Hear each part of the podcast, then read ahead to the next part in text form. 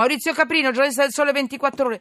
Tenete presente, buongiorno, ciao Maurizio, noi ci teniamo molto ad avere in questo periodo i colleghi del Sole 24 Ore.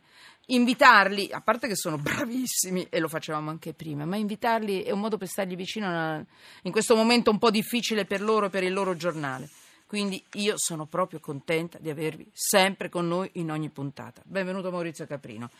Senti, eh, ci sei? È svenuto quando faccio i complimenti gli ospiti, quando sto zitta e faccio i complimenti gli ospiti svengono. Allora, intanto do la notizia. Tanto Caprino la sa perché ha scritto lui. Voglio parlare dei crolli eh, dei cavalcavia, delle autostrade pericolose, dell'asfalto dissestato e dei ponti pericolanti. Eh, devo darvi subito la notizia. Controlli, i controlli chiesti dall'Europa non sono mai partiti.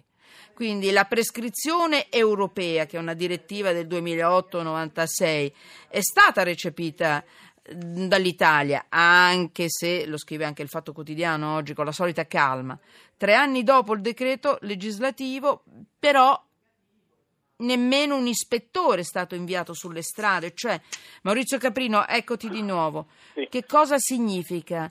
Eh, eh, mancano i controlli per i limiti di peso ai camion, il trasporto eccezionale, il mini... Mancano eh. i controlli su tutto, mancano i controlli, eh, questa, questa, normativa prevederebbe addirittura controlli già in fase di progettazione per vedere, per cercare di immaginarsi se una strada che eh, va ancora costruita è stata progettata in maniera che poi si rivelerà idonea sia a livello di materiali, sia a livello di facciato, come sono fatte le curve, come sono fatte gli incroci, eccetera, eccetera. Quindi è una direttiva che va a tutto tondo, ovviamente poi va anche a vigilare sull'esecuzione della costruzione e anche ovviamente sullo stato in cui si trovano, eh, le, eh, si trovano oggi le, eh, le, strutture già costruite in, in passato. Eh, quindi una direttiva a tutto campo, ma non ci sono controlli perché il Ministero non ha mai abilitato questi ispettori, o meglio ne ha abilitati pochissimi e in maniera come dire, del tutto pionieristica perché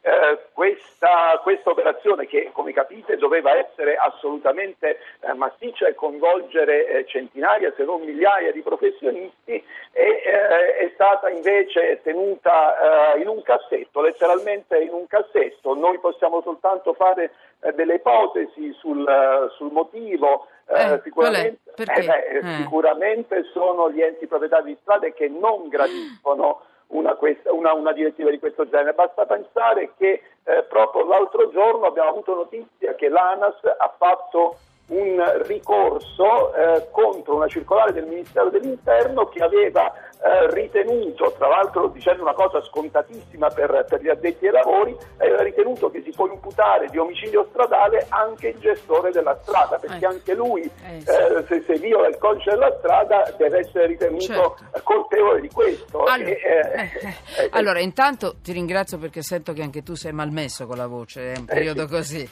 Attenzione, questa direttiva approvata nel 2008 eh, aveva portato l'Europa a, a, voler vedere chiaro sulle condizioni delle strade eh, anche italiane. Quindi i controlli li deve fare un soggetto terzo dai gestori delle strade, pubblici o privati che fossero, ed sono importanti perché qui c'è la nostra vita, c'è la nostra salute, c'è la nostra, insomma, c'è la nostra vita. Maurizio Caprino, grazie, giornalista del Sole 24 Ore.